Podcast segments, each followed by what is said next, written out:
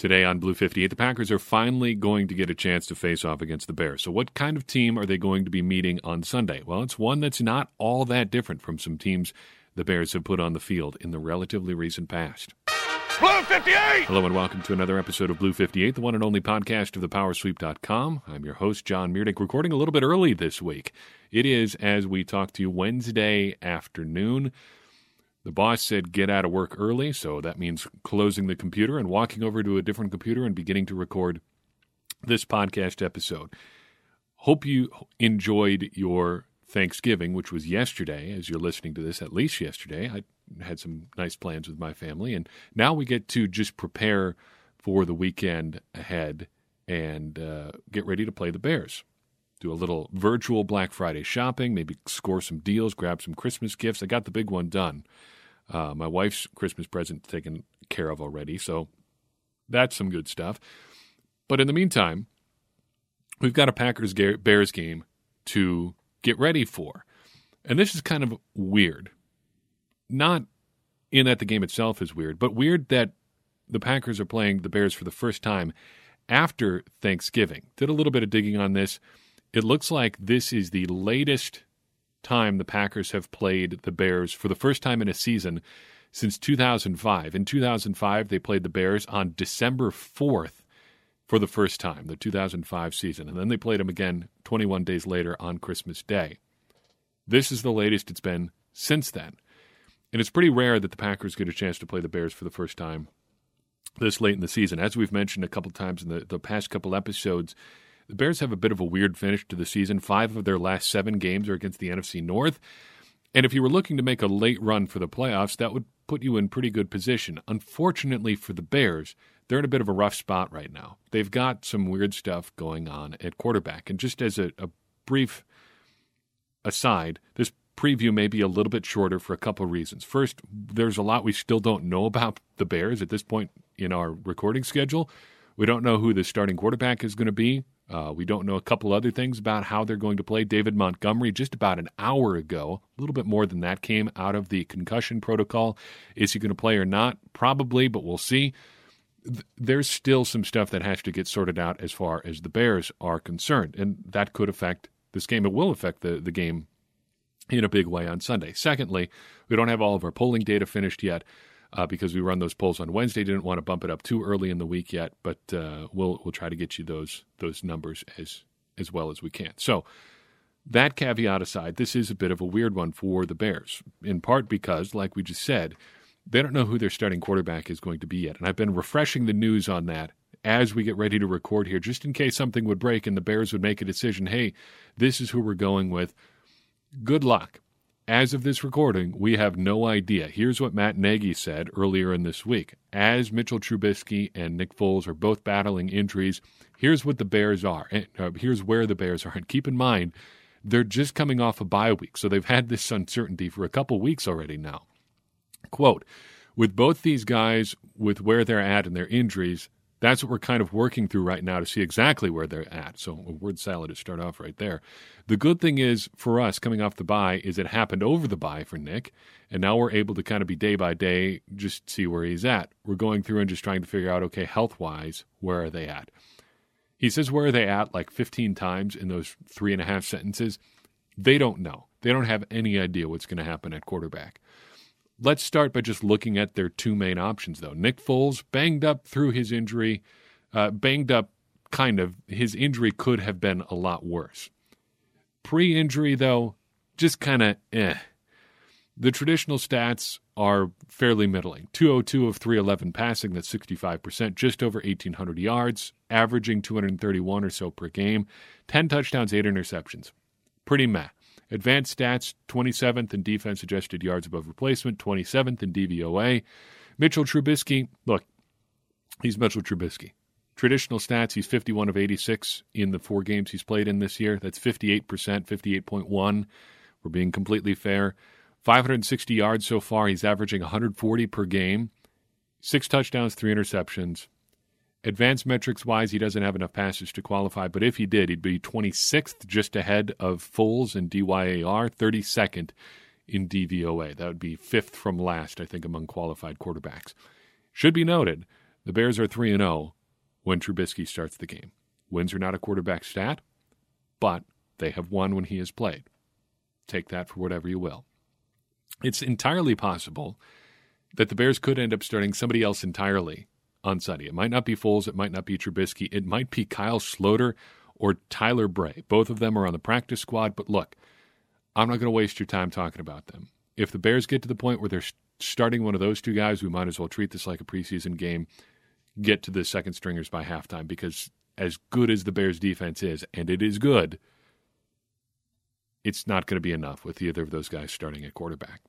So, where are the Bears strong, if anywhere? If you look at the Bears offense as a whole, Allen Robinson is really the only bright spot for the Bears. 65 catches, 755 yards, three touchdowns. Good numbers. Those are good numbers. Nobody else on the Bears has more than 355 receiving yards so far. It's easy to feel bad for him as the lone good player on his unit, but you should not.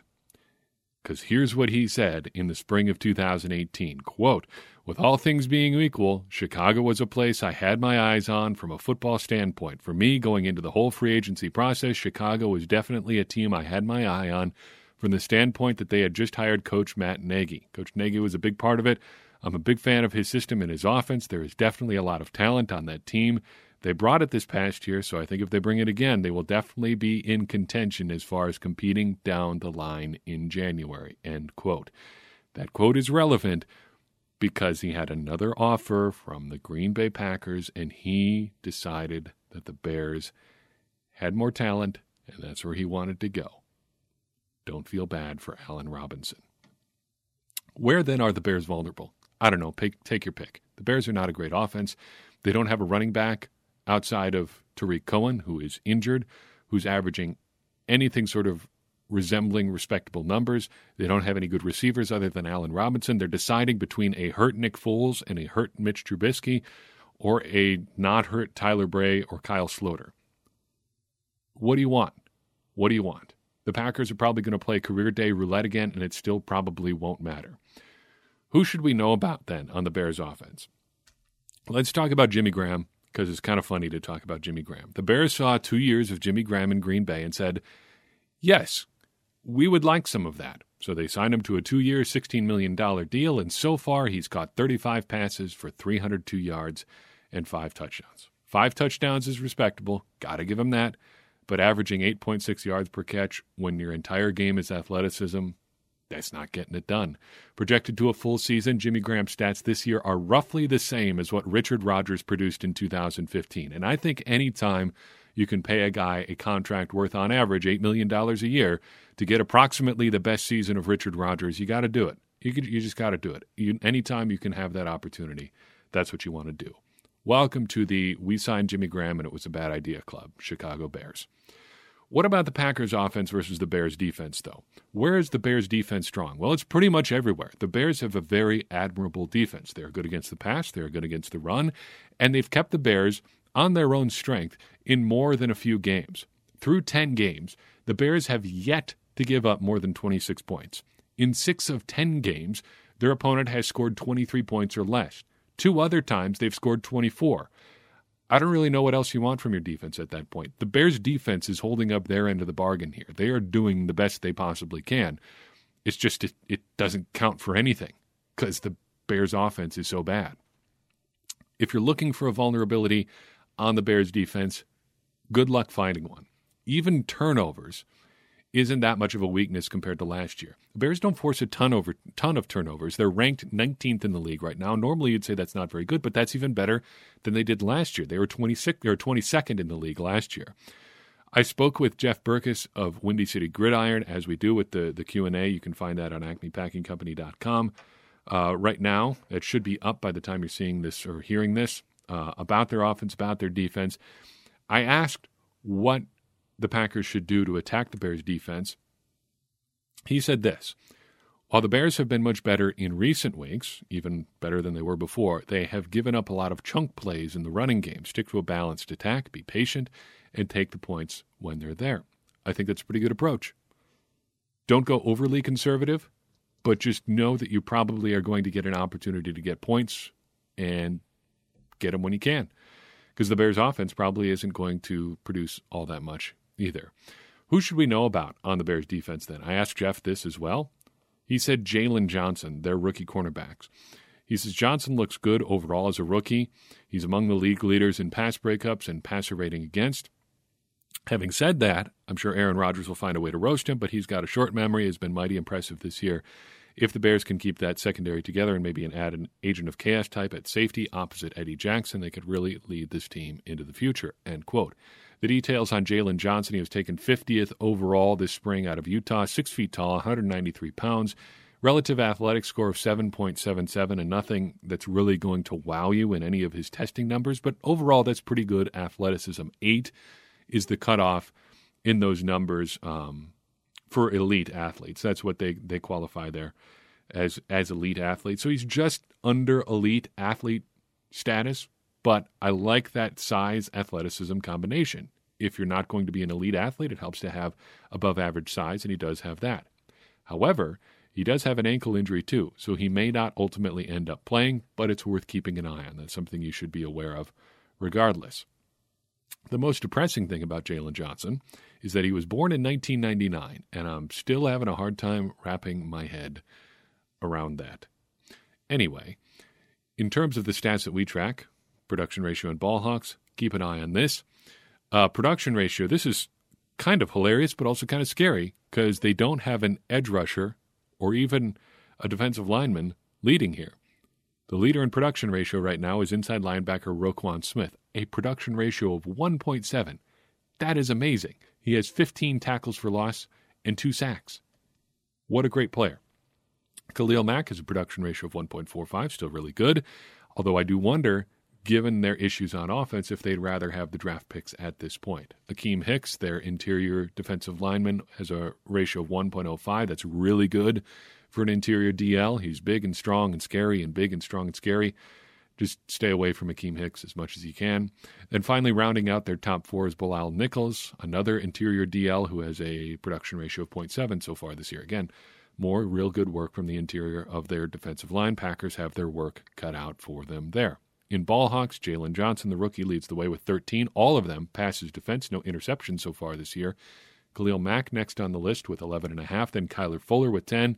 I can still see why the Packers would have been interested there. Finally, Roquan Smith, again, proving to be an excellent all around player, has eight ball hawks, five passes defense, a fumble forced, and two sacks. When did the Packers and Bears last get together. Week 15, 2019. Packers came in at 11 and 3. Bears were at 7 and 6. Very little to play for on either side here. The Packers were playing for playoff seeding. The Bears were playing for, I think, but don't check me on this, an extremely long shot wild card bid. That is the best possible spin you can put on that game. Not a very exciting premise. 11 degrees at kickoff. Mitchell Trubisky goes 29 of 53 passing for 334 yards, a touchdown, and two interceptions. Picks were by Jaire Alexander and Dean Lowry. Aaron Rodgers, not a lot better, um, admittedly. He was uh, right in the middle of his late season kind of slowdown. He went 16 of 33 passing for 203 yards and a touchdown. Kenny Clark was really in the midst of his late season Kenny Clark thing, had two sacks, and Rashan Gary also had his second and final sack of his rookie season. So who's going to win? Who's going to lose here? Packers should probably win this game. No, they should definitely win this game. And they probably will win this game. But let's talk about paths to victory here. The Packers just have to execute. Basically, they have to have the non loss, kind of higher octane version of their Vikings game plan. They were conservative in that game to their detriment, I think. So don't do any 16 play drives if you can avoid it. Just get down the field, get the points that are presented to you. Don't overthink it on defense. Try to get after whatever quarterback they have out there. Just don't screw this up. Don't screw it up, and you should come out with a win. And as simplistic as that sound, like just staying out of your own way has proven to be a bit of an issue for the Packers over the last two or three weeks. But I think they can do it against the, the Bears. But what about the Bears? If the Bears can keep the Packers under 25 points, if they can play and win career day roulette they might have a shot here. And if that career day comes from someone other than Allen Robinson, just his normal contributions might be enough to keep the Bears around. And if the Bears can stick around and have hope and keep it within a score or so into the fourth quarter, you never know what you, what can happen. Other than the Packers, chaos is my favorite NFL team. Just seeing what weird stuff happens week in and week out. Normally, I hate it when chaos plays against the Packers, but if I was a Bears fan, chaos would be exactly what I would be trying to cause here. Because if you can stick around and keep it close until late, you never know what can happen. If it comes down to one drive or two drives, you've got a shot. And that's what the Packers want to avoid. Take the Bears out of this as soon as you can. Don't overextend yourself, but make sure they're not hanging around late. Polls are not quite complete yet. We just started running those this morning, but as of vo- as of right now, 73 people have voted in our "Will the Packers beat the Bears on Sunday?" question. 90.4 percent say yes. That's pretty good. That's up way up from last year or last week, excuse me. Uh, we were at 55% about uh, by the time the poll was all said and done as to whether or not the Packers would beat the Colts. And ultimately, they did not beat the Colts. What do you think? Let us know. Do you think the Packers are going to win? Do you think they're going to lose? How is this one going to shake out? How disappointed will you be if the Packers don't come out on top? I think if um, if the Packers don't win, this is a reconsider the entire season to this point kind of game. The the loss to the Buccaneers was bad, but not entirely unacceptable. Buccaneers are a good team. Kind of same goes for the Colts. The loss to the Vikings was bad, but the Vikings have a lot of good pieces. They've got a good head coach. You can at least see how it would happen. The the Vikings are good enough that if they jump up and bite you, okay. Sure, fine. The Bears, with their quarterback situation right now, with as bad as their offense has been throughout the season as a whole, if the Packers were to lose, you've kind of got to put everything else the Packers have done in an entirely different context because it kind of invalidates everything that they've done so far. Yes, the Bears defense is good, but the Packers offense still should be able to move the ball enough to get a win over this Bears offense, over the rest of the Bears team that just isn't any good. Yes, the Packers defense has been porous, but if they can't shut down a Bears team that was bad before both of their quarterbacks really got hurt, then I don't know what else you want to do here. What can you really say that's going to make you feel better about the Packers defense? Fortunately, the Packers should win here, and we shouldn't have to have these conversations. We should be able to enjoy a Packers victory in prime time to cap off a long holiday weekend. Hopefully, it's a long holiday weekend for you. I'm blessed to be able to have a couple days off here in addition to the normal weekend. We will see you after the Bears game hopefully to celebrate or uh, the Packers game, hopefully to celebrate a win over the Bears. That's what I was trying to say. We'll see you after the Bears lose in prime time against the Packers. Hopefully that's not a bad omen there. We're going to leave it in though because we don't believe in bad omens. If you enjoyed this show, go ahead and share it with somebody else you think would benefit from it. We're going to keep growing this conversation we're having around the Packers, and ultimately, together, hopefully, all become smarter Packers fans. Because as I always say, smarter Packers fans are better Packers fans, and better Packers fans are what we all want to be. I'm your host, John Meerdink. We'll see you next time after the Packers beat the Bears on Blue 58.